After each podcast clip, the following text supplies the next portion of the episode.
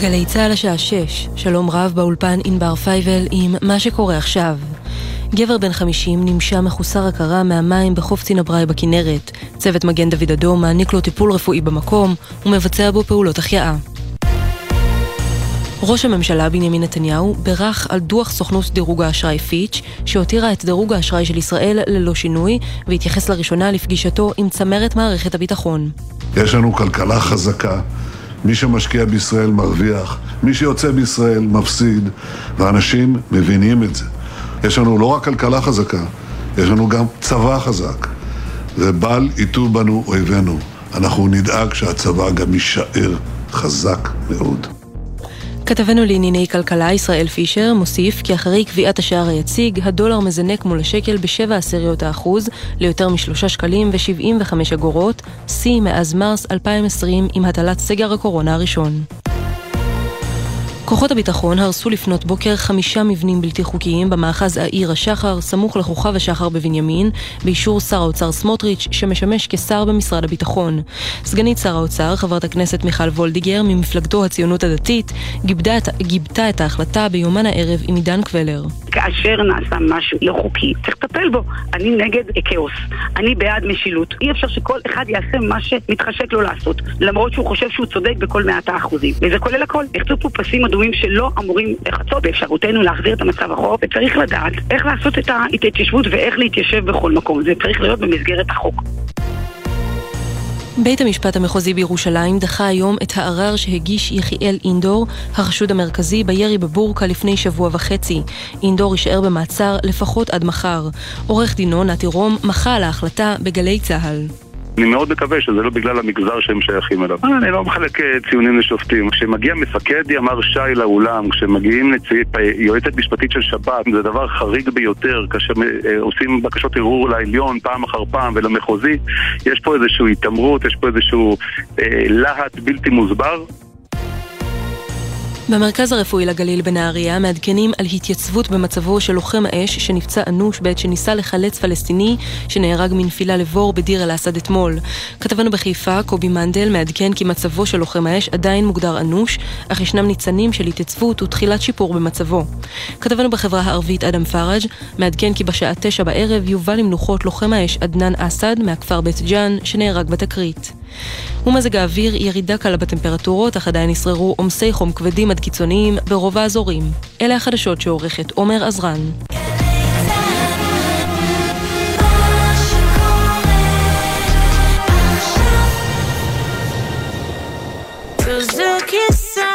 בחסות מכשירי תנועה, המציעה את מבצע הקיץ של סוזוקי, עכשיו בכל אולמות התצוגה, לפרטים כוכבי 9955, כפוף לתקנון. בחסות אייס, המציעה לכם לרגל שיא החום את מבצעי שיא הקיץ, כמו מאוורר עמוד שבמבצע ב-79 שקלים. אייס.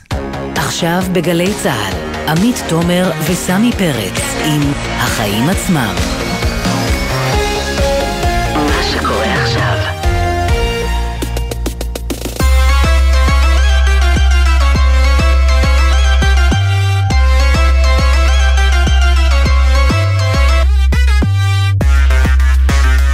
שלום לכם, השעה אה, שש ושלוש דקות, אתם עליכם עצמם, אני איתי זילבר, לא עמית תומר, בניגוד למה עמית שמספרים. תומר הייתה פה. איתי אה, סמי פרץ, אה, שלום, מה שלומך? שלום, שלום איתי זילבר, נחזור שוב, זה כן. איתי, זה לא עמית. נכון. אה, תשמע, יש. אה, חגיגה במשרד האוצר, במשרד ראש הממשלה, סוכנות אה, דירוג האשראי פיץ' הותירה על כנו את דירוג האשראי של ישראל. היו. כל מיני חששות שאולי זה ירד, אולי זה ייפגע. למרות שבמשרד משרד האוצר ידעו שה- שהדירוג לא ירד, אבל הם חששו מאיזה ביקורת, מאיזה, מה כן. שנקרא, איזה כאפה לקבל. יש שם הערות קטנות כאלה של יש, יציבות יש, ורפורמה, זה לא הכל נופת צופים, יש, יש כן, הרבה. מאוד הערות, וזה בכלל לא מבטיח שום דבר לגבי ההמשך. זה לא מפריע כמובן לראש הממשלה לצאת בהצהרה שזו הוכחה שיש לנו כלכלה חזקה.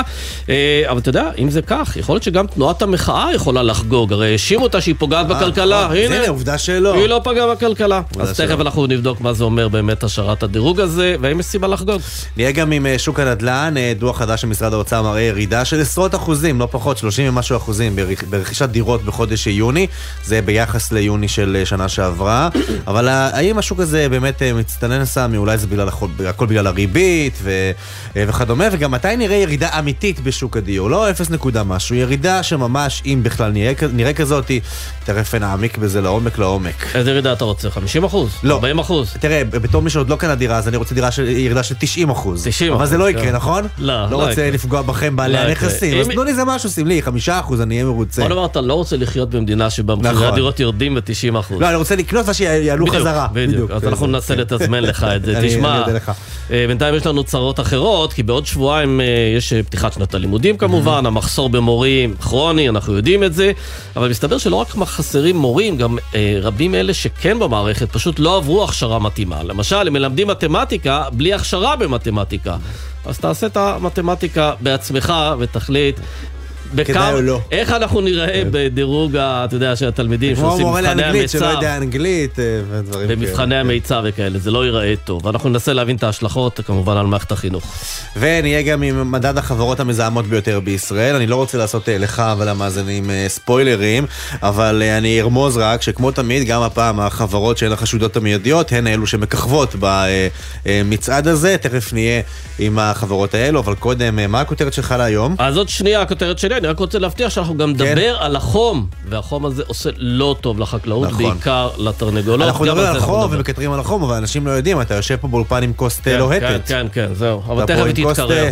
תכף היא היא תתקרר. מהמזגן, כי הוא מקפיא אותנו פה. בהחלט. תשמע, מה כן. הכותרת שלי? אה, אתה יודע כמובן שבכלכלה יש הרבה מאוד משמעות לציפיות. אם הציבור למשל מצפה שיהיה טוב, אז הוא יותר צורך, יותר קונה, וההפך. אז היום מפרסמת הלשכה המרכזית לסטטיסטיקה סקר שבוחן את הציפיות של מנהלים במשק לשנה הקרובה, ויש פה נתון מאוד מדאיג. עשרה אחוז מהמנהלים בענף ההייטק צופים שהיקף גיוס העובדים יגדל בשנה הקרובה, אבל 35 אחוז מהמנהלים צופים את ההפך. תהיה ירידה בגיוס עובדים בשנה הקרובה, זה אפרופו דירוג האשראי של ישראל. אתה יודע, יש גם דברים אה, אחרים שלא קשורים לדירוג אשראי. ורואים גם ש-32% צופים גידול בפעילות הכלכלית של החברה שלהם, חברת ההייטק שלהם, ואחוז דומה צופה ירידה בפעילות. אז לכאורה, זה מתקזז. אז לא נורא. אממה? אממה, זה כן מדאיג, משום שרק לפני שנה, על כל חברה שצפתה ירידה בפעילות, חמש חברות צפו שהפעילות תגדל. אז הלמ"ס בדק עוד ענפים בסקר הזה, וברוב הענפים המצב יחסית בסדר. אבל הנתונים הפסימיים ביותר הם דווקא בהייטק, שזה אולי הענף בעצם הכי חשוב ביותר לצמיחה. אז אתה אומר להיות מוטרדים, זה מה שאתה אומר אה, בעצם. מבחינת העתיד של ההייטק, כן, יש על מה להיות מוטרדים. אני רק מזכיר לך שבזמנו יאיר לפיד, כשהיה ראש הממשלה, כשהיה שר החוץ, בזמנו, אתה אומר, זה כאילו כן, זה כן. עידן אה, אחר, כן? כשהיה שר חוץ, הוא- הציב איזשהו חזון של מיליון עובדים בהייטק, בינתיים יש התכווצות במספר העובדים בהייטק. אתה יודע, זה גם, מיליון עובדים בהייטק זה כאילו סיסמה טובה, אבל אני לא בטוח שאנחנו רוצים שכל המשק הישראלי יהיה ענף אחד. אנחנו רואים מה קורה במדינות שונות כן. בארצות הברית, שבהן אה, פעם אה, רכבים היו הדבר, ועכשיו מה קורה בדטרויט? אין שם נכון. כלום. ולא רק זה, הם גם כולם ילכו. להייטק, אחרי זה לא יהיו מורים למתמטיקה, וכבר רמזנו שאנחנו נכון. נדבר על זה תכף. אבל מי צריך מורים? יש את GPT, הוא ילמד אותנו הכל. גם אפשרות. תן את הכותרת שלך. אני רוצה לפתוח אה, בברכות למנהלי בנק הפועלים שהצליחו להביא את הבנק לרווחיות אדירה של מיליארד ו-900 מיליון שקל ברבעון השני של השנה, כמעט שני מיליארד שקלים בשלושה חודשים בלבד, וזה רווח נקי אחרי מיסים, אחרי הוצאות, אחרי כל הקשקושים. אז זה אומנם נשמע הרבה, אבל האם זה באמת כל כך הרבה? בשביל זה אנחנו צריכים להציץ על הרבעון המקביל בשנה שעברה, ככה שיהיה לנו משהו אה, להשוות אליו. אז הבנק, אז הבנק הרוויח רק מיליארד ושלוש מאות מיליון אה, אה, שקלים באותו, באותו הזמן, כלומר עלייה של יותר מ-40% ברווחי הבנק, בנק הפועלים ברבעון השני של השנה הזאת ביחס לקודם. הפועלים לא לבד, סמי, תשמח לשמוע, גם בדיסקונט חוגגים יפה יפה, הם הרוויחו קצת פחות ממיליארד ו-200 מיליון שקלים, גם כן ברבעון אחד בלבד. זה רווח שמשקף עלייה של 75% ביחס לרבעון המקביל בשנת 2022. וגם הבנקים האחרים אה, מן הסתם מרוויחים מלא כסף, כולם עומדים לחשוף את כל המספרים ממש בימים אלה, זה עונת הדוחות הרבעוניים של, הבנקים. כשאנחנו צוללים לתוך הדוחות הכספיים עצמם, אנחנו מוצאים הרבה סיבות לרווחיות המטורפת הזאת, אבל הסיבה העיקרית, זו שמנצחת את הכל, היא הריבית. כשבנק ישראל מעלה את הריבית במשק, הוא למעשה גם מעלה את הריבית ריבית על ההלוואה שלנו, גם הלוואות שכבר לקחנו והתחלנו להחזיר. יש כאלה שאומרים לי, כן, אבל לקחתי הלוואות לפני הריבית וזה. אנשים לא מבינים שהמרבית ההלוואות שלנו... חלק מהריבית היא משתנה, ברור. לא, בהלוואות רגילות, צרכניות, אה, רכבים וזה, הריבית היא כמעט כולה בריבית משתנה. במשכנתה יש מסלולים, אבל גם שם הריבית היא, אה, חלקה היא משתנה. לכן, הבנקים מראים רווחים מטורפים. זה לא קורה אה, בגלל שהבנקים כולם באורח פלא החלו להתנהל בצורה מופתית, או שעברו תהליכים אה, אה, משמעותיים של התייעלות, או שיש להם איזה מוצר מנצח ששובר את השוק. זה היה נכון אולי אם רק אחד מהם היה מבריק בביצועים, אבל כשכל הבנקים, הגדולים והקטנים, עושים רווחים מטורפים, אפילו ביחס לעצמם, זה מה שאמור להדליק נורה במשרדי בנק ישראל בירושלים. שם אמורים להיות מאוד מוטרדים מהמספרים האלו, כי, הם, אה, כי זו בדיוק העדות לכך שבישראל אין באמת תחרות בין הבנקים והנפגעים. אנחנו, כמו תמיד. אז נכון שיש יתרונות לא מבוטלים למדיניות השמרנית של הפיקוח על הבנקים בבנק ישראל, אבל נראה שהגיע הזמן לנער גם שם את המערכת, כשברקע הצעות חוק פופוליסטיות להגבלת רווחי הבנקים, וכשאלו יגיעו להצבעה בכנסת, אף אחד כבר לא יוכל להישאר אדיש, לא הבנקים ולא בנק כן, ישראל. ויכול גם להגיד לך שכבר יש מקומות בעולם שהתחילו למסות את רווחי היתר של הבנקים באיטליה והחליטו למסות, ואז מה קרה ביום שהחליטו למסות? מניות הבנקים צנחו. צנחו ברגע. צנחו, כן. צריך להגיד, אה, אנחנו לא רוצים להיות איטליה. בהרבה מובנים, גם הדמוקרטיה שם, איך לומר, לא מהחזקות אבל אה, שרואים באירופה בימים קולינרית אלה. זה לא רע לנו להיות איטליה. תלוי באיזה מחוז, יש מקומות כן. של הפיצה, יש את כן, זה. תלוי שאנחנו רוצים לשמור על דיאטה וכולי. נכון, החיים. עצמם, נתחיל. יאללה, אז בצהריים חברת דירוג האשראי פיץ' הודיעה שהיא משאירה את דירוג האשראי של ישראל על כנו, גם את תחזית הדירוג, נשארת יציבה. אה, משרד האוצר אה, חגגו, כי ראיתי סרטון שהוציא גם אה, אה, סמוטריץ', גם נתניהו, אנחנו רוצים לפנות בעניין הזה לישראל פישר, כתבנו הכלכלי, שלום ישראל. שלום חברים, מה שלומכם? אה, אנחנו בסדר. אה, אנחנו זו יציב, חגיגה יציב, גדולה, כן, אנחנו יציבים, יציב, התחזית יציב. יציבה. אנחנו כן. A מינוס. יציב. בדיוק. אז אה, מה, במשרד כן. האוצר חוגגים את זה, או שמסתכלים דווקא על סימני השאלה שעולים בדוח של אה, חברת פיץ'? תראה, שני הצדדים, אפשר להגיד שיש פה שני צדדים שמתייחסים להשפעות הכלכליות של התוכנית המשפטית, בשני הצדדים חוגגים את זה. אז אה, קודם כל ניתן את הנתונים היבשים, פיץ' השאירה, הותירה את דירוג האשראי של ישראל ברמה של A+, היא גם אמרה שהיא משאירה את אופק הדירוג ברמה יציבה. ה- ה- דירוג האשראי עצמו לא היה בסימן שאלה, כולם אמרו שהדירוג יישאר באותה רמה, השאלה הייתה לגבי אופק כן, הדירוג. אגב, אמרו שהוא יישאר באותה רמה, כי בסך הכל נתוני המאקרו של ישראל הם נתונים טובים, החוב נמצא בירידה, הגירעון יחסית נמוך, האבטלה נמוכה, המשק אה, צומח, נכון שיש ירידה בהכנסות ממיסים, אבל כן, בסך אנחנו הכל... כבר... אה, אין פה ה- איזה סימן שאלה נורא נורא חריף. כבר כן. רואים איזה אה, צפי בגידול בגירעון, לא בגלל- הירידה בהכנסות כן, אבל בשנה. גם אבל אם לא הצפי בגידול לא בירידה אחת, לא. בירידה אחת, נכון. זה תהליך שהוא צריך להיות הרבה יותר אה, ארוך. נכון, והם אומרים הכלכלה של ישראל מגוונת ואיתנה, אבל אז היו הכוכביות בדוח הזה.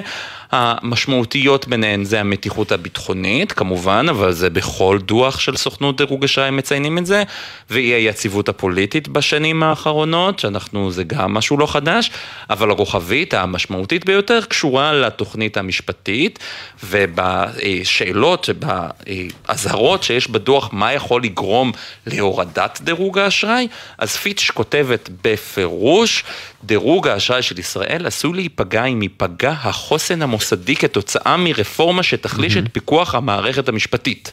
כלומר, המער... התוכנית המשפטית יכולה לפגוע בדירוג האשראי אם היא זה תימשך אומר אגב. שהשלב הראשון בתוכנית המשפטית, באמת ביטול עילת הסבירות, עד עכשיו זה לא מכה בכנף מבחינתם? עד עכשיו זה, הם, הם התייחסו לביטול עילת הסבירות, אבל הם גם כתבו שהם צופים שפסקת ההתגברות לא תעבור, ושהשינויים המוצעים בוועדה למינוי שופטים גם יהיו מרוככים ולא ייתנו לקואליציה רוב, אה, דברים שאפשר לה, אבל להגיד... על פניו זה מה ש- זה מה שהולך להיות, כי אנחנו שומעים שראש הממשלה כבר אומר, אנחנו אה, נגיע להבנות, אה, אנחנו לא רוצים כבר רוב מוחלט לקואליציה או לממשלה בוועדה למינוי שופטים, אה, ועכשיו הולכים לבג"ץ על הסבירות ונראה מה בג"ץ יעשה, אז לכאורה הסוכנויות יכולות כאילו רגועות, יש פה את את כל האזהרות. לא, לא, הן לא יודעות לא, מה יהיה בבג"ץ, אף אחד מאיתנו לא יודע כן, מה יהיה בבג"ץ. השופטים, אה, לפחות לפי נתניהו, אומר, יהיה בחצי חצי, לא תהיה- לא יהיה רוב לממשלה. גם על עילת הסבירות בהתחלה הממשלה אמרה שהיא לא תעביר את זה בלי נכון, אה, נכון. אה, הסכמה רחבה. וזכו אותו מפגש של אמון סמוטריץ' עם פה. אנשי סיטי בנק בניו יורק, שבו הוא אומר, אנחנו נעביר את זה בהסכמה רחבה, כל המיינסטרים הישראלי יהיה איתנו. אה, זה בול מה שקרה. נכון? זה... הבטיח ולא קיים. כן, אז, אז יש פה שאלה של אמון. אז אה, אה, צריך להגיד גם שבשוק ההון לא כל כך התרגשו מהדוח הזה, כי אנחנו רואים אחרי שנקבע השער היציג, שאומנם הוא שער יציג, אבל במסחר בין הבנקים הוא לא באמת משנה, אנחנו רואים שהדולר מאוד מתחזק מול השקל, הוא נסחר ברמות שיא של מאז ימי הקורונה, הסגר הראשון של הקורונה למעשה, זו הייתה הפעם האחרונה שהדולר היה בשער של שלושה שקלים ושבעים וחמש אגורות, ושני הצדדים אומרים אה, שהכל טוב, גם אה, ראש הממשלה אה, נתניהו וגם שר האוצר סמוטריץ', הם מפרסמים אה, הודעות. סמוטריץ' ונתניהו פרסמו הודעה משותפת, שבה הם כותבים המדיניות האחראית והשמרנית שמנהלים ראש הממשלה נתניהו ושר האוצר סמוטריץ', שכוללת בין היתר תקציב עם יעד גירעון נמוך, הסכמי שכר ומדיניות שוק חופשי, מוכיחה שכלכלת ישראל מגוונת, בעלת ערך מוסף ומדדים פיננסיים חיצוניים חזקים. והם גם אה, מתייחסים אל התקשורת בעצם, תוקפים את התקשורת, כשבוחנים את נתוני האמת של הכלכלה הישראלית, מתקבלת תמונה הפוכה מזאת שמנסים לייצר ערב ערב בערוצי החדשות. שוב אנחנו אשמים, זה לא ייאמן. לא, העניין הוא אבל שישראל, הבורסה לא התרשמה, ננעלה בירידות קלות, הדולר המשיך להתחזק היום, וכאילו נכון. אדישים לדוח הזה של פיץ'. נכון מאוד, זה, ואנחנו זה, רואים את זה זה גם כנראה בהמשך. אומר שכאילו פחות או יותר התוצאה הייתה צפויה, שלא כן. העריכו שירד אה, הדירוג. אם, אם הדירוג היה יורד, זה היה מתקבל בתגובה יותר קשה של השווקים. איך אומרים, הכל היה מתומחר. במשרד כן, האוצר אה, אה, אמרו, באמת, גם- לא רק במשרד האוצר, גם כלכלנים שונים, אמרו שלא צפויה הורדת דירוג, זה בכל מקרה ידעו, אבל מה שמעניין זה היה שאנשי ההייטק למשל, פרסמו הודעה מטעמם, שבה הם כתבו, בעצם אמרו גם אנחנו, ההודעה הזו של פיץ' מוכיחה את צדקת דרכנו, דיברתם על זה קצת אה, בפתיחת התוכנית. פיץ' מדגישה שוב את חשיבות ההתנגדות האזרחית לשמירה על חוזקה של הכלכלה והדמוקרטיה הישראלית, כך כתבו מאנשי מחאת ההייטק. נכון, זה אגב דבר כולה, שצריך להדגיש. אותו בחברות דירוג, אה, הם מדרגים כמובן את כל הנתונים הכלכליים, צמיחה, גירעון, לא, אבטלה מתייחסים אבל וכולי, אבל גם הם מתייחסים גם. לשאלה האם יש רסן על השלטון של בית משפט, של תקשורת, של חברה אזרחית וכולי. וככל שהרסן הוא טוב אבל יותר... תראה איזה יופי, כולם מרוצים, ראש הממשלה מרוצה, כן, המחאה כן, מרוצה, כן, כולם כן. מרוצים, אז אה. עוד שנייה אני, מחר בבוקר המשיח מגיע. אה, ממש, על חמור לבן. כן, טוב, ישראל פישר, כתבנו הכלכלי, תודה. תודה רבה.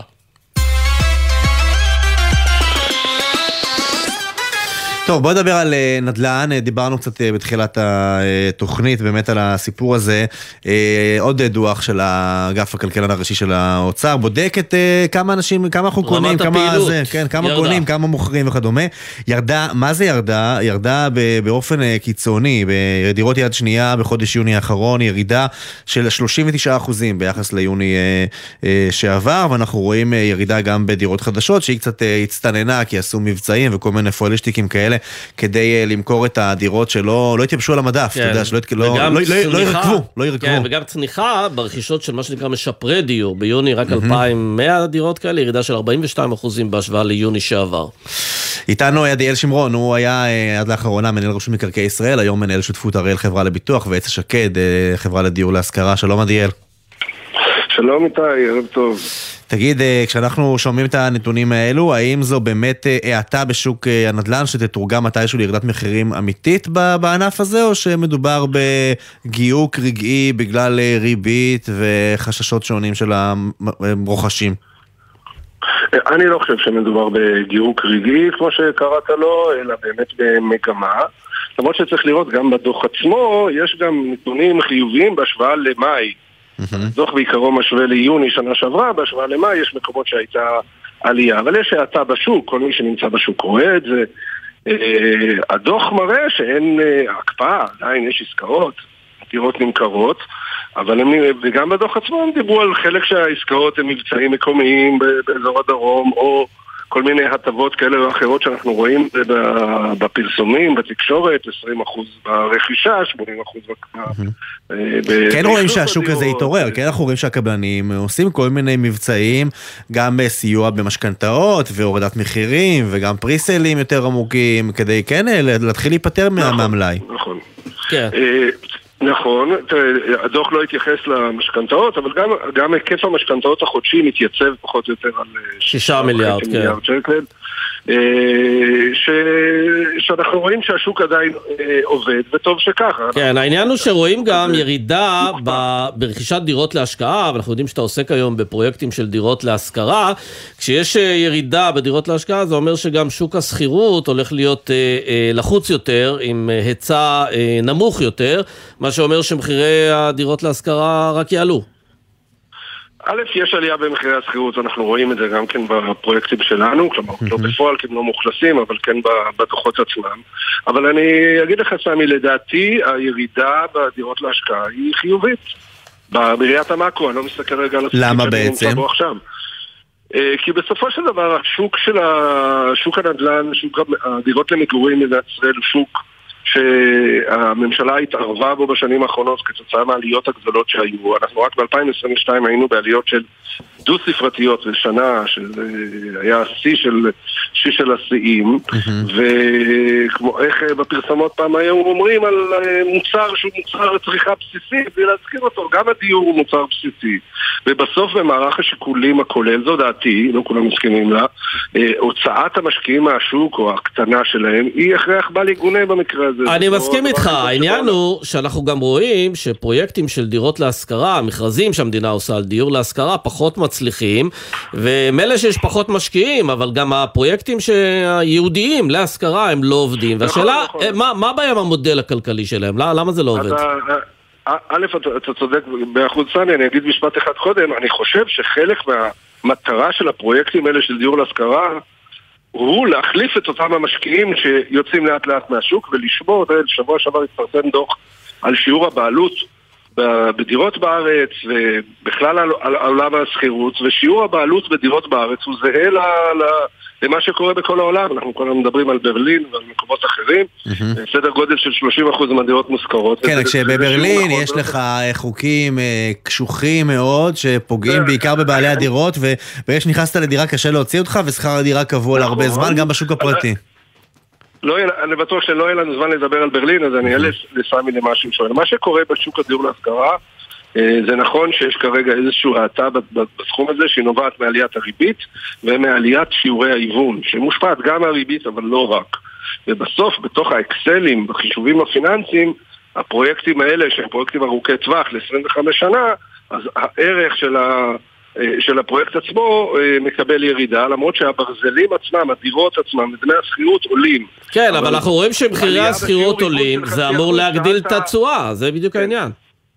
אבל שאלת סמי, למה, למה, זה, למה יש את הבעיה הזאת? היא נובעת מכך ששיעורי ההיוון אם בעבר עבדו על 4.5% בפרויקטים כאלה, היום הם בסביבות 5.5% ולפעמים אפילו קצת יותר.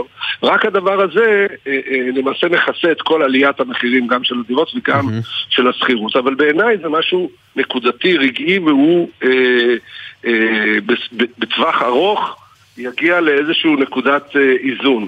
היום יש בעיה, ואני יודע גם כן, מהשיחות שאני מנהל עם החברים שלי בתוך המערכת, שהם כמו שמודעים לזה ששוק הנדל"ן הכללי היום נמצא בהאטה, מחר הולך להתפרסם המדד. אני אקח סיכון ויעריך שיהיה מדד שלילי נוסף במחירי הדירות. יהיו כבר שני מדדים כאלה, אמנם של פחות מאחוז, של עשיריות האחוז. כן, זה לא מאוד משמעותי ב- ביומיום, נכון? לא, אחרי שנה שבה המחירים עלו 20 ב-20%. אחוז, זה יורד כן. לי ב-0.7, באמת. הירידה עדיין היא מאוד מאוד אה, קטנה, לפחות במספרים, וצריך לזכור שזה הממוצע, יש מקומות שזה אחר, ויש מקומות שזה... כן, גם- רק אה, עוד אה, עניין אחד, עדיאל, הנושא של הריבית, הריבית הגבוהה, אנחנו יודעים שהיא מצננת את השוק, אבל איך מוודאים שהיא לא גורמת לירידה בהתחלות הבנייה, ואז להחזיר אותנו חזרה לעליות מחירים בטווח ה... אני חושב שזו זו השאלה הכי מהותית, וזה מה שהתחלתי להגיד קודם, שאני יודע שבממשלה, במשרד האוצר, במשרד שיכון, ברשות מקרקעי ישראל, מבינים שצריך לשנות את הדיסקט לשוק שהוא בירידה או שבבלימה משמעותית של העלייה, וזו המטרה שצריך לעשות. והם עושים את זה, תראה, רמ"י הורידו את מחירי המינימום במכרזים שלהם. אה, בשביל שמכרזים יתחילו להיתפס, מה שלא נתפס בפעם הראשונה נתפס בפעם השנייה, ואם לא בפעם השלישית. בהיסטוריה של רמ"י אני לא זוכר מקרים שמכרזים ל- ל- לאורך זמן ארוך מאוד לא לקחו. גם אם בפעם הראשונה המכרז נכשל, הוא, הוא יצליח בפעם השנייה. התפקיד של רמ"י הוא להגדיל את ההיצע בשביל, לג- בשביל שהתחלות הבנייה ימשיכו עם הצעדים המשלימים, והם, והם עושים את זה. בסופו של דבר, גם כי מה זה אומר שמכרז לא מצליח? יש שתי סיבות, או שהמכרז לא היה בסדר, הערכים, המחירים, החישובים, וזה די נדיר שזה קורה, בסך הכל מוצאים 400-500 מכרזים בשנה, כבר יודעים לעשות את זה. אפשרות השנייה, שאין ביקוש. אה, למכרז. זאת אומרת, קח את באר שבע כדוגמה, עיר שהיה בה מכרז מאוד גדול לאחרונה שלא הצליח, כי יש די הצפה של דירות בבאר שבע. יש גם ירידת צריך מחירים שם, להגיע כן. למקומות האלה בכל המקומות. כן. בסוף צריך להגיע לזה לכל המקומות, אבל, אבל במקביל, אני לא רוצה להגיד את המילה הגסה של התחייבויות רכישה שפעם המדינה עשה בשנות ה-90, אבל ככל שהמגמה הזאת תמשיך, יצטרכו גם כן לעבוד טיפה על הצד השני שלא רגילים אליו, זה 15 שנה לא היה אירוע כזה כן. של שוק בירידה, כדי לגרום למה שאמרת, שהתחלות הבנייה לא תרדנה, אה, כן. אה, ימש- לא תרדנה, אבל אסור גם להתרשם מנתונים אה, חודשיים של, של התחלות הבנייה. זה נכון. צריך להסתכל על זה לאורך... לא, לאורך הכל זמן, הוא, הכל הוא, המשחק הוא מגמה. כן. רק לראות לאורך כן, זמן. בדיוק. עדיאל. שמרון, לשעבר מנהל רשות מקרקעי ישראל, תודה. תודה רבה לכם,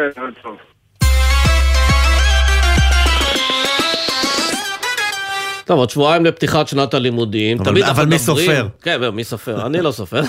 אה, אבל תמיד אנחנו מדברים על איזה מחסור של 3,000, 4,000 כן. מורים, אבל מסתבר שיש מחסור אחר הרבה יותר קשוח, מחסור במורים מקצועיים, מורים שבאמת למדו מתמטיקה ומלמדים מתמטיקה, פה המחסור מגיע כמעט שיודעים מה שהם אומרים. אלף איש. כן. מלמדים מה שהם מכירים. זהו, ואנחנו רוצים לדבר בעניין הזה עם דוקטור אה, ליאת בן דוד, ערב טוב.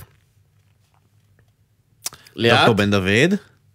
נכון. כן. שלום. כן, כן, את מנכ"לית כן. מכון דוידסון לחקר. מדעי, שלום. לא, לחינוך מדעי, לא לחקר מדעי, מדעי, הזרוע לחינוך החינוכית של. מכון ויצמן. אוקיי, כן. בסדר גמור. כן, בסדר אז גמור. מה, אז מדובר. בבעיה מאוד מאוד חריפה, ואתה יודע, אנחנו שומעים כמעט מדי שנה על סכסוכי עבודה עם המורים, עם הארגון, עם ההסתדרות, ואיכשהו זה אף פעם לא מגיע לעניין הליבתי הזה של מקצועיות. האם מי שמלמד מתמטיקה באמת יודע טוב מתמטיקה? אז איך פותרים את זה? אז קודם כל אה, כדאי להסתכל על הנתונים ולראות אה, באמת שיש פה אה, נתונים בעייתיים מאוד, גם מבחינת מחסור כמותי, שזה בדרך כלל מה שמדברים עליו, אבל גם מחסור איכותי. עכשיו, המחסור האיכותי הזה נובע מכמה דברים, בין השאר, אפילו אלה שכבר הוכשרו למערכת, ל- למהורת מדעים, נגיד 70% מהם בכלל לא נקלטים בה. עלות תועלת פה מאוד נמוך. עכשיו בוא אני אספר לך סיפור. אני פוגשת הרבה מאוד מורים במסגרת אה, העבודה שלי, ואני פוגשת מורה מקסימה. באמת, אה, אה, מאוד אוהבת את המקצוע שלה, מלמדת מאוד מאוד יפה את מקצוע ההוראה, ואני שואלת אותה, נו, איפה את מלמדת? אני מורה למדעים בבית הספר היסודי, ואני מנסה לדבר איתה על מהות המקצוע. אני אה, עוסקת בו כבר למעלה מ-30 שנה.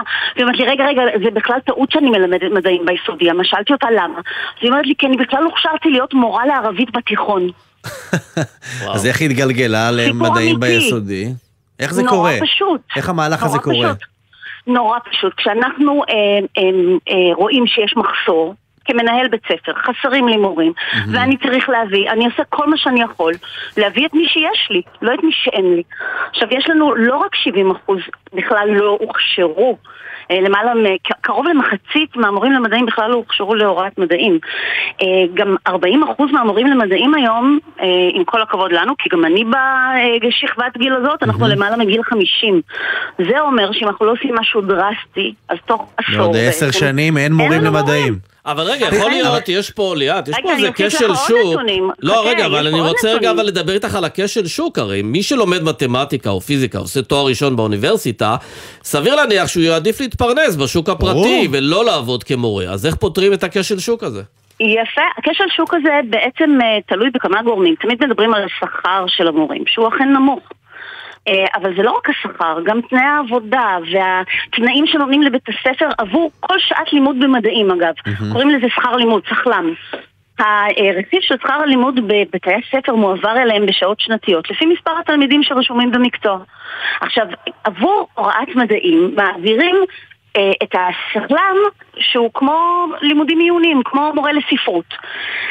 אה, לעומת זאת, במקצועות הטכנולוגיים זה פי שניים בערך. עכשיו, תחשוב רגע על דבר כזה. מורה למדעים צריך שיהיה לו מעבדה, ציוד, אנחנו עושים חקר, צריך לעבוד בקבוצות קטנות, קבוצות של סדר גודל של 15 תלמידים כמו בטכנולוגיה, אבל בפועל שכלם שהמנהל מקבל עבור כל תלמיד כזה, mm-hmm. הוא כאילו שהוא יושב ולומד טקסט. מה שקורה הוא שבמקום ללמד מדע, בעצם מדברים על מדע במקרה הטוב, וגם זה לא עם אנשים שבאמת מבינים מה זה מדע. עכשיו, כל המקצועות המדעיים, זה הבסיס לכלכלה שלנו. בלי, בלי אה, ההשקעה mm-hmm. בהוראת המדעים כמו שצריך, אנחנו אה, ניצבים על פי תהום. כן, אבל, אבל, אבל כל כמה זמן, כל כמה זמן אנחנו שומעים, מגיע שר חינוך, אני חושב שהאחרון שהיה מאוד מובהק בהיבט הזה, היה שר החינוך אה, בנט אה, דאז, שאמר, אני לא מספיק לי להעלות את, את הזכאות לבגרות, אני רוצה גם תעודת בגרות איכותית, ועשו את התוכנית גם למתמטיקה וגם, וגם לאנגלית. עכשיו, תמיד מדברים על, על אוקיי, להזרים עוד כסף למערכת ועוד שכר, ועכשיו אישרו גם לסחור מורים בחוזה אישי וכדומה. לא, אז השאלה היא בסופו בסופו של דבר, אם, אם, אם כל הסוגיה היא באמת רק להזרים כסף, או שמשהו בבסיס שם רקוב, משהו באמת לא עובד. אני רוצה לשאול אותך שאלה. אתה תזרים כסף ל... אה, אה, אה, למורה המקסימה הזאת, תיתן לה גם פי שניים שכר, זה עדיין לא הופך אותה למורה למדעים. היא לא תדע, היא, נכון, בדיוק, ולכן איפה, איפה, אבל איפה הבעיה? הבעיה היא מה? בסמינרים למורים ומורות? הרי איפה, איפה הבעיה? הרי צריך להכשיר את המורה הזאת איכשהו. יפה, אז הבעיה היא בעצם מורכבת גם מההכשרה, גם מהדרישות של מה שאנחנו צריכים. אנחנו צריכים בעצם להכריז על כמה דברים. קודם כל, תוכנית לשימור וטיפוח של מורים שכבר הוכשרו. Mm-hmm. כי כמו שאמרתי לך, גם אלה שהוכשרו, 70% בכלל לא נשארים במערכת. ויש פה אובדן אמיתי של כוח אדם מקצועי. Mm-hmm. עכשיו, הם לא נשארים כי התנאים uh, הם כאלה שלא... הם, הם, הם לא נשארים ובינתיים עושים כל מיני uh, פרויקטים של להביא הסבה של אקדמאים להוראה. אז אולי עדיף אה, לא להסב אקדמאים להוראה, אלא לשמור את, ה, נכון. את, את, את הקיימים. כן, אגב, אתה תסתכל, תחשוב אתה בעצמך על אנשים, על מורים שהיו לך, ותחשוב איזה מהם באמת הרגשת שאתה לומד ממש, והם יודעים להסביר לך היטב, ואצלם אתה ממש מבין את החומר. באוניברסיטה. אתה יודע מה? גם לא באוניברסיטה. באוניברסיטה אני חושב ש-20% אתה באמת מרגיש שהם וואו, והרוב הם לא וואו. לא, יש להביא את החומר באוניברסיטה, באוניברסיטה מי שלמד אותך הוא מומחה בדבר, אבל בתיכון אתה באמת כזה, אתה יודע, מורה להיסטוריה. זה שילוב של ידע ויכולת ללמד, כן, נכון. לא בהכרח. רגע, סליחה, גם ביסודי הוא צריך להיות מומחה לדבר. נכון, נכון. במדינות אחרות, שאנחנו אה, בודקים אה, חדשות לבקרים ואוהבים לדבר עליהן, שכן מצליחות במערכת החינוך שלהם, משקיעים קודם כל במורים. בשכר שלהם, בתנאי העבודה שלהם, וגם, וכמובן, קודם כל בהכשרה שלהם. עכשיו, כשמחשיקים בהכשרה שלהם, המדינה, חלק מהמדינות האלה, אה, אגב, מממנות בעצמן את ההכשרה, ובתמורה זה יש התחייבות לשנת עבודה מול כל שנת מימון, ויש כמובן דרכי יציאה, אבל יש קליטה במערכת על בסיס של חוזים שמאפשרים שכר ותנאים הולמים. תחשבו אה, על בתי הספר שאתם מכירים, בכמה מהם יש באמת כבוד לסביבת העבודה של המורה. לא, כן. שום דבר, שום דבר, אין דבר כזה. בוא נשים רגע בצד את השכר. דוקטור אה, ליאת בן דוד, נשארו שבועיים לפתיחת שנת הלימודים, זה מספיק זמן כדי להתגבר על הבעיה הזו? אה, תעשו הכשרה לא, זריזה לכולם. זה נשמע כמו פרויקט לחמש שנים, לא? כן, כן וצריך להגיד לכולם, לא מדובר בהוצאה, אלא בהשקעה, וזה לגמרי שווה את זה. דוקטור ליאת בן דוד, מנכ"לית מכון דוידסון לחינוך מדעיים של מכון ויצמן, תודה. תודה רבה. תודה לכם. אנחנו יוצאים אל הפסקה קצרה, שתי דקות ושש שניות. ומיד אחרי זה גל החום, והשפעות שלו על תרנגולות ועוד כמה דברים. כן, בדיוק ראיתי 39 מעלות מחר, אלוהים שישמור. כבר חוזרים. ביי.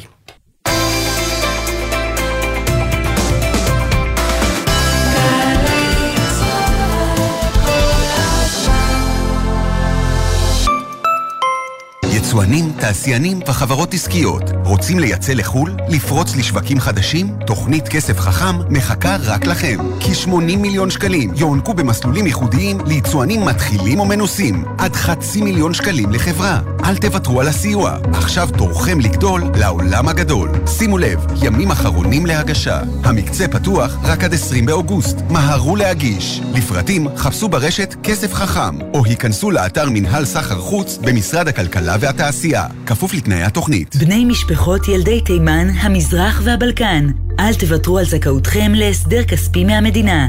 ממשלת ישראל החליטה לאפשר הסדר כספי למשפחות שעניין ילדיהן נדון באחת משלוש הוועדות הרשמיות, ובהן נקבע כי הילד נפטר או שגורלו אינו ידוע. לבדיקה ולמיצוי זכויותיכם, הגישו כבר היום בקשה מהירה באתר ענבל, חברת הביטוח הממשלתית. המועד האחרון לקבלת ההסדר הכספי נקבע ל-1 בספטמבר 23. פנו עוד היום ובדקו את זכאותכם. מגישים משרד האוצר ומשרד המשפטים. יזמים וקבלנים, קחו רגע שקט והקשיבו לים. הוא קורא לכם. הוא קורא לכם שלא להחמיץ את המכרז החדש של רשות מקרקעי ישראל ברובע שירת הים בנתניה. לאחר שיקום הקרקע והחזרת החוף לציבור, יצאנו לדרך. שמונה מתחמים למגורים, תיירות ופנאי, במיקום מושלם ברצועת החוף בנתניה, עם ים של אפשרויות. יזמים וקבלנים, אל תחמיצו את ההזדמנות. לפרטים ולהגשת הצעות, ייכנסו לאתר רמי. מועד אחרון, 14 באוגוסט. רשות מקרקעי ישראל. קרן קיימת לישראל מזמינה אתכם לחגוג 75 שנים למדינה באירועים חווייתיים לכל המשפחה ברחבי הארץ. הכניסה חינם בהרשמה מראש. לא צריך לדחות, מסך כל השבוע, בואו ונחגוג פה עם קק"ל. מספר המקומות מוגבל, פרטים באתר קק"ל. תודה לך אדוני הפיל, תכף נשמע גם מה יש לג'ירפה להגיד בנושא. רגע, מה? תגידו, הוא מורדו. הר מורדר. מה זה? ועכשיו בארמית. ארמית? אני לא אעלה... אני לא מאמין! עמית נעלם! כפיים לקוסם קדברה! מה, מה, מה, מה, מה, מה, מה, מה? אתם לא חייבים להבין כדי שלא תרצו להפסיק לשמוע. פשוט קפצו למים. קופצים ראש. עמית קלדרון ויונתן גריל, בתוכנית כמו שעוד לא שמעתם ברדיו. חמישי, תשע בערב, גלי צה"ל. עכשיו בגלי צה"ל, סמי פרץ ואיתי זילבר, עם החיים עצמם. חזרנו. כמה חם לך, סמי? פה באולפן, סבבה דווקא נעים, לגמרי. דווקא פה נעים, נכון? כן, אבל בחוץ היה סיוט. תכף אנחנו נסיים, צריך לצאת מפה. וזה- כן, אבל תשמע, אנחנו כאילו, אתה יודע, מסתלבטים קצת על החום, יש כאלה שזו הפרנסה שלהם, והפרנסה שלהם נפגעה כתוצאה מכך. אנחנו רוצים לדבר עם יוני יעקבי, חקלאי ממושב מרגליות, אתה מגדל עופות. ערב טוב, יוני. ערב טוב, ערב טוב. למעשה לא כל כך טוב, אבל אה, אין מה לעשות. בדיוק, אז אה, תספר לנו מה קרה, אנחנו שומעים שעשרות אלפי תרנגולות מתו אצלכם במושב, נזק מאוד גדול בלולים, תן לנו קצת ככה נתונים על מה שקרה. מה שקרה זה שכמו שאתם יודעים, בימים האחרונים יש בישראל גל חום קיצוני.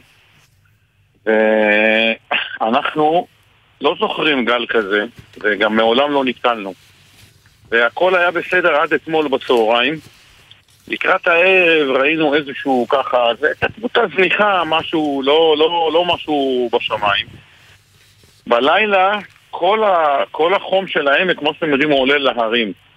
ואז כאילו היה, תשמע, משהו מטורף. אני לא זוכר, מי שנולדתי, אני בן 55, גדלתי, נולדתי במרגליות, לא זוכר גל קיצוני כזה. אבל רגע, יוני, בלולים, יש איזה אמצעים לבקרת אקלים, לאיכשהו מיזוג, קירור, משהו? בלולים, לא, מיזוג, מיזוג אי אפשר, כי זה לול פתוח, כי זה עם רשת וכל זה. יש מערפלים, ויש מאווררים, ויש ממטירים על הגג.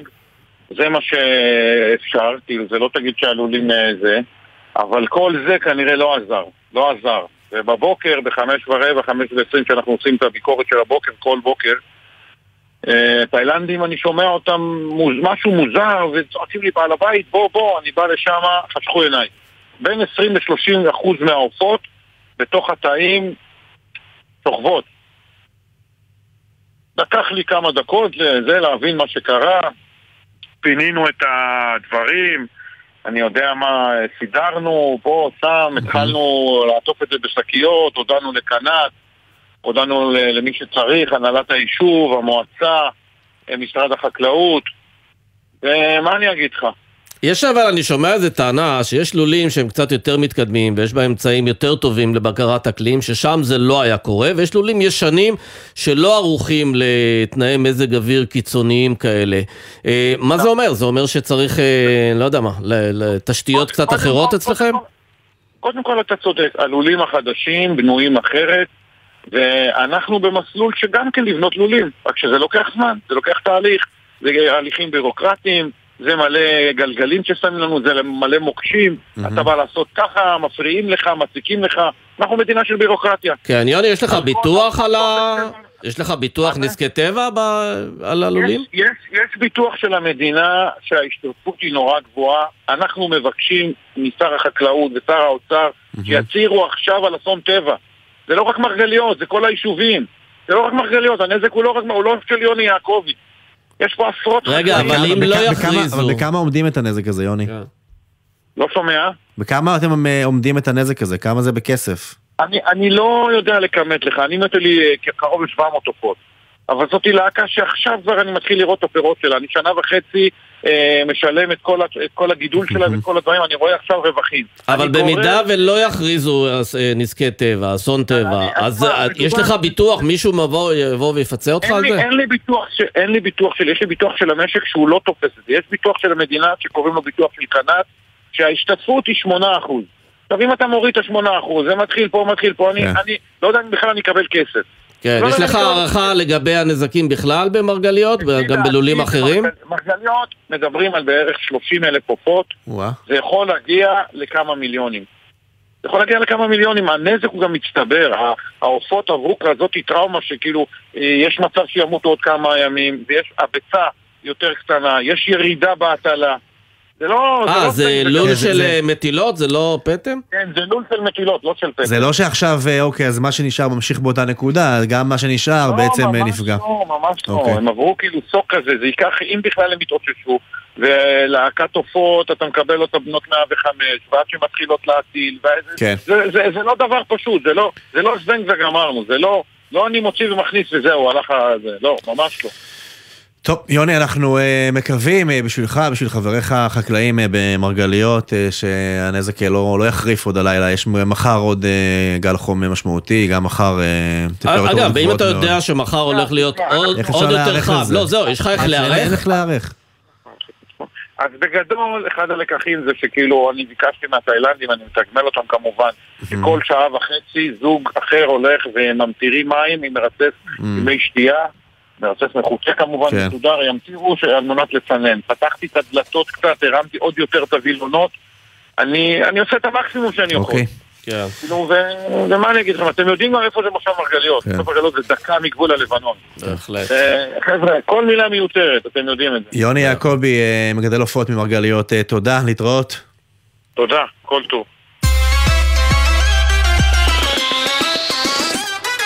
אז באמת לידיעה החיובית של היום, שחברת הדירוג פיץ' אה, משאירה את ד- דירוג האשראי של ישראל אה, בעינו, ויש תגובה מעניינת בשווקים, אנחנו רוצים לדבר על זה עם אלדד תמיר, מנכ"ל ובעלים של בית ההשקעות תמיר פישמן, שלום.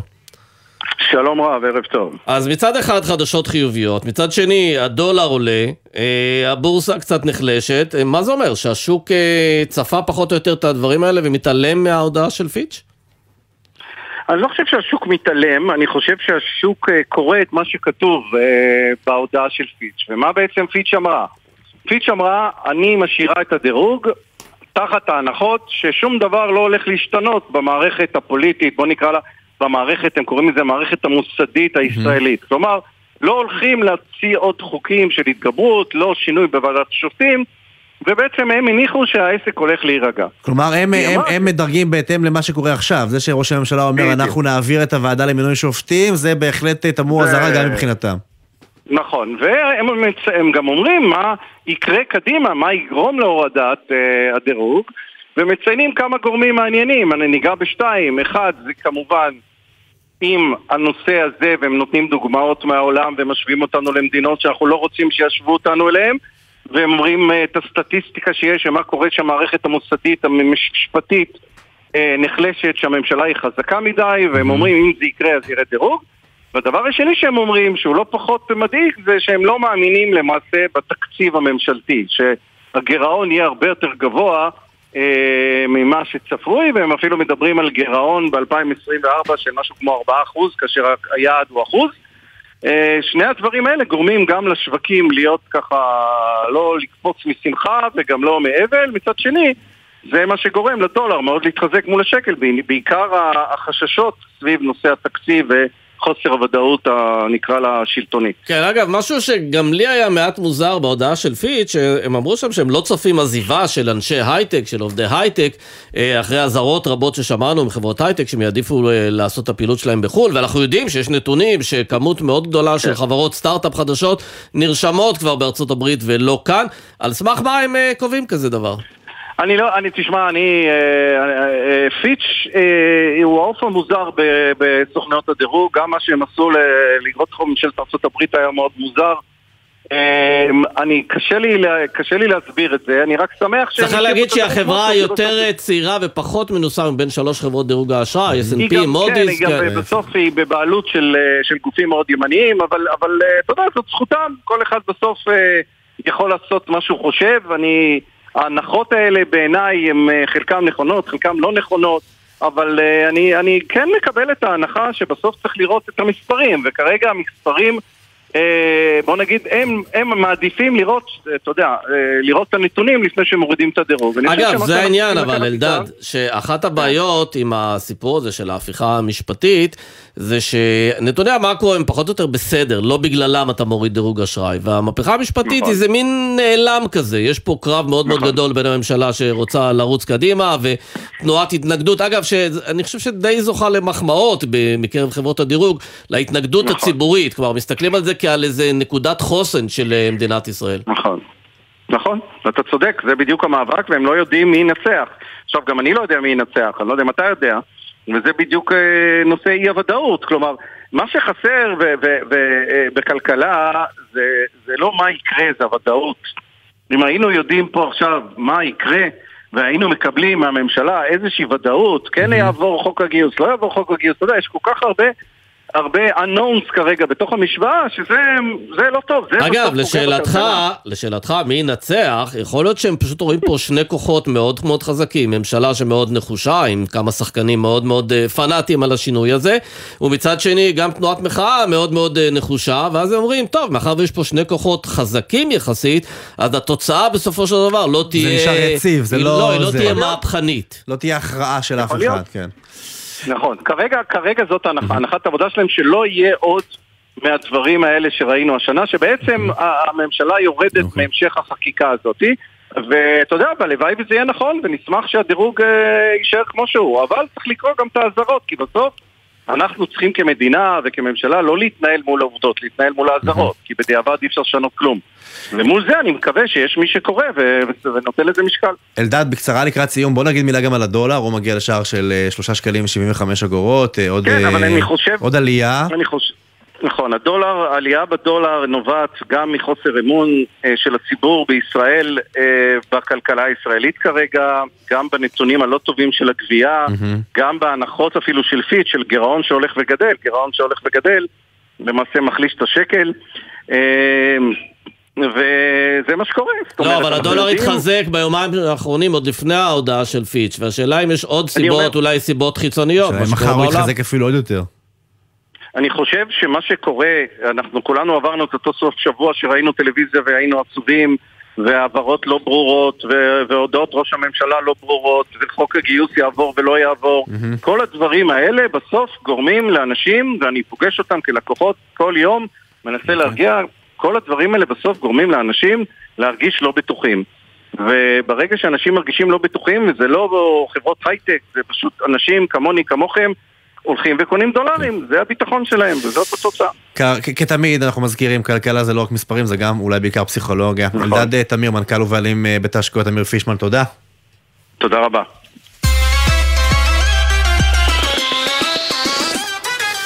טוב, היום מתפרסם מדד החברות המזהמות ביותר אה, בישראל, ענבר פייבל, כתבתנו את עם הנתונים, שלום. שלום איתי וסמי.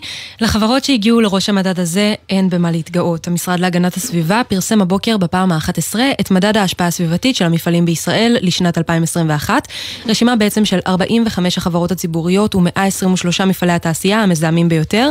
במקומות הגבוהים נמצאים באופן לא מפתיע אותם השמות שנשארים בראש בכל שנה. רק רגע נגיד איך המדד אה, נקבע. מהמם. כל חברה קיבלה ציון שמורכב משלושה גורמים, ההשפעה הסביבתית של החברה, זאת אומרת פליטות מזהמים לאוויר, לים ולנחלים, יצירת פסולת, תקשורת אה, ודברים בסגנון הזה. הגורם השני הוא ציות לחוקים סביבתיים, למשל להפרת תקנות בנושא הגנת הסביבה, מה שגורם להעלאה בניקוד השלילי, והגורם האחרון הוא ניהול סביבתי. כאן החברות אה, זכו לניקוד חיובי אם הן, ביצעו מטעם עצמן פעולות שהמטרה שלהן היא לשפר את הביצועים הסביבתיים שלהן.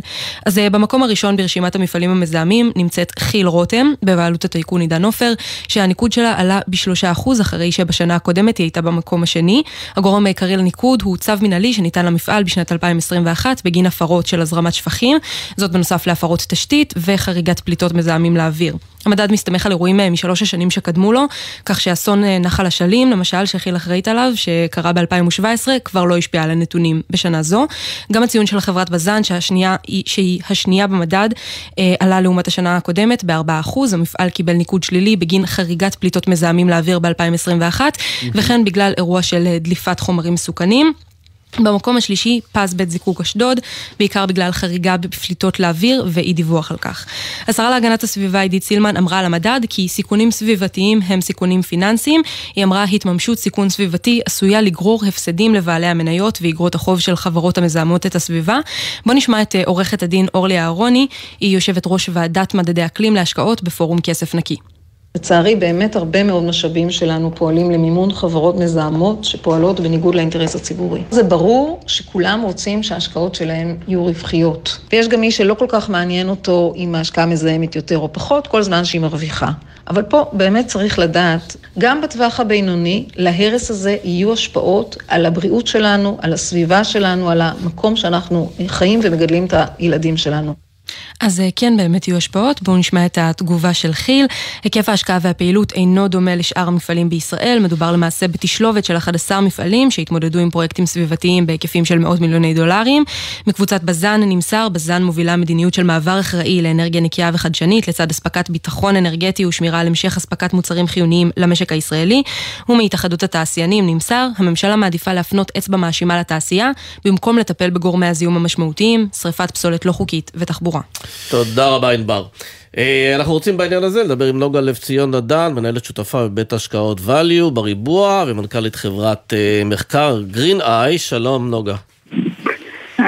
נעים מאוד, איתי וסמי. כן, אז את, אה, אז את עוסקת בנושא של השקעות אחראיות, שאתם אה, משקיעים בחברות, נקרא לזה, יותר ירוקות, יותר אה, מודעות לסביבה, ואני מסתכל על הדירוג של החברות שבאמת מזהמות, זה ממש דירוג של החשודות המיידיות. צפוי שהם יהיו ברשימה, הם היו ברשימה שנה שעברה, היו לפני חמש שנים ועשר שנים. ואני מוכן, זה מוקלט, אני מתנבא גם בשנה הבאה וגם בעוד חמש שנים. אז אולי הדירוגים שלכם, או הנושא של השקעות אחראיות, לא ממש משפיע עליהם, כי על כל קרן אחת שמשקיעה רק במיזמים ירוקים, יש אלף שישקיעו במיזמים מזהמים? אז uh, אני אגיד לכם כמה דברים. דבר ראשון, השקעות אחראיות לא אומרות להשקיע רק בדברים ירוקים. השקעות אחראיות מדברות על זה שכשאנחנו משקיעים, אנחנו מתייחסים לעוד פרמטרים חוץ מהעניין הפיננסי.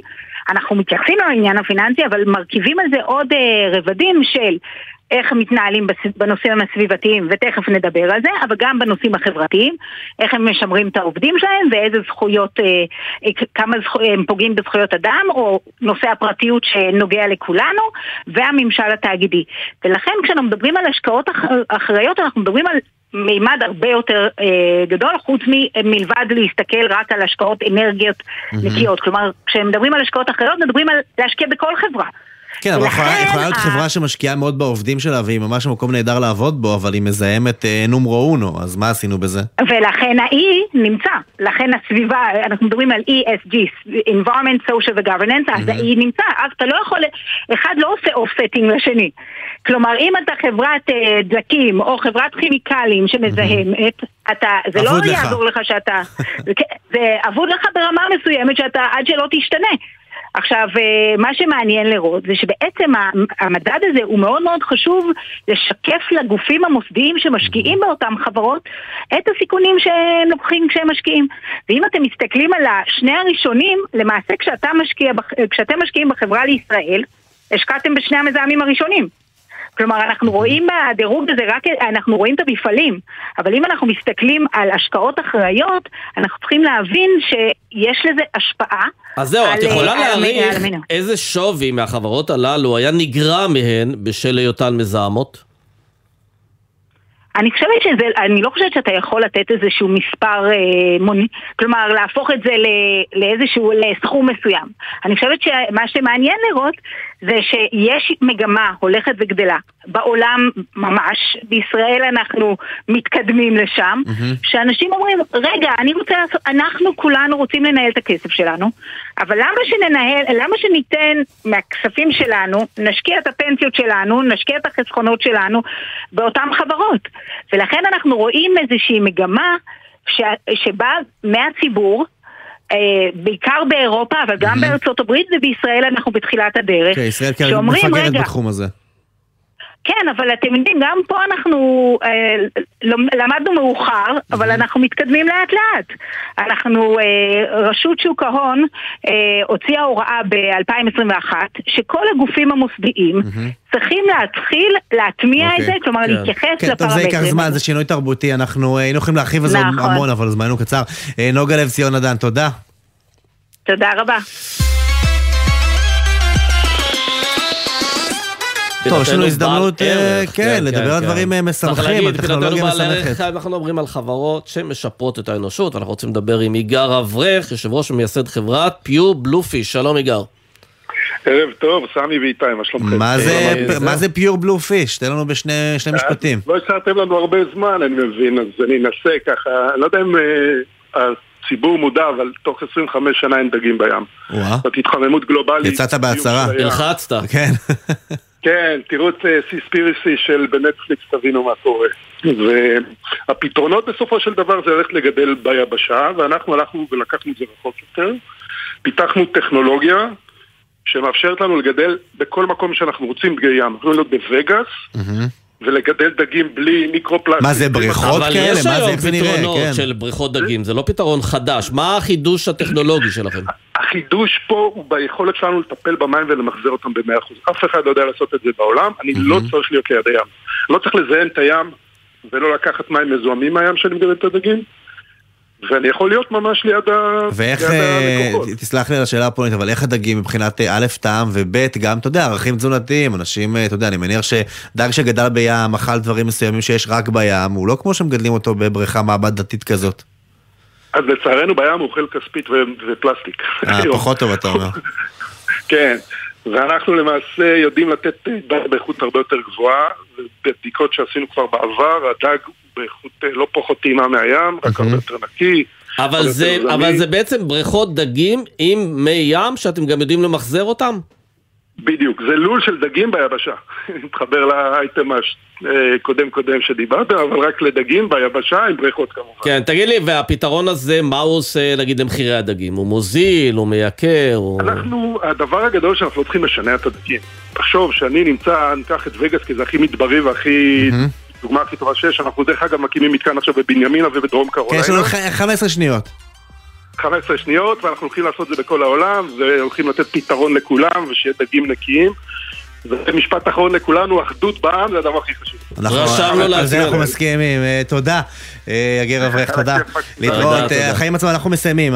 להפקה, מעלה זקס לוי, על הביצוע הטכני אור מטלון, בפיקוח הטכני אילן גביש, עורכת הדיגיטל מיה אורן. מיד אחרינו סמי, רצועות הביטחון עם טלי ליפקין שחר, ואתה תהיה פה גם מחר, נכון? עם עוד עם החיים עצמם. כן. עם ישראל פישר, להתראות. תודה לך. איתי זילבור, ביי.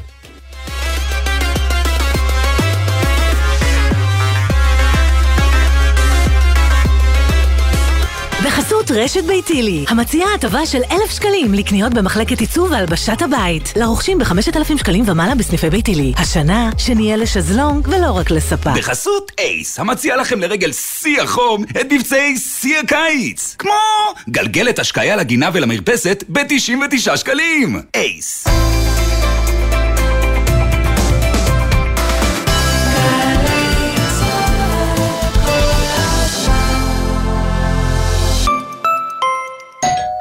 אה, אורי חזקיה! שקע ותקע? מכבודנו ובעצמנו. מצטער, זה לא זמן טוב. בדיוק עברתי דירה, ואני צריך להתקשר לחברת החשמל, לעדכן פרטים. להתקשר?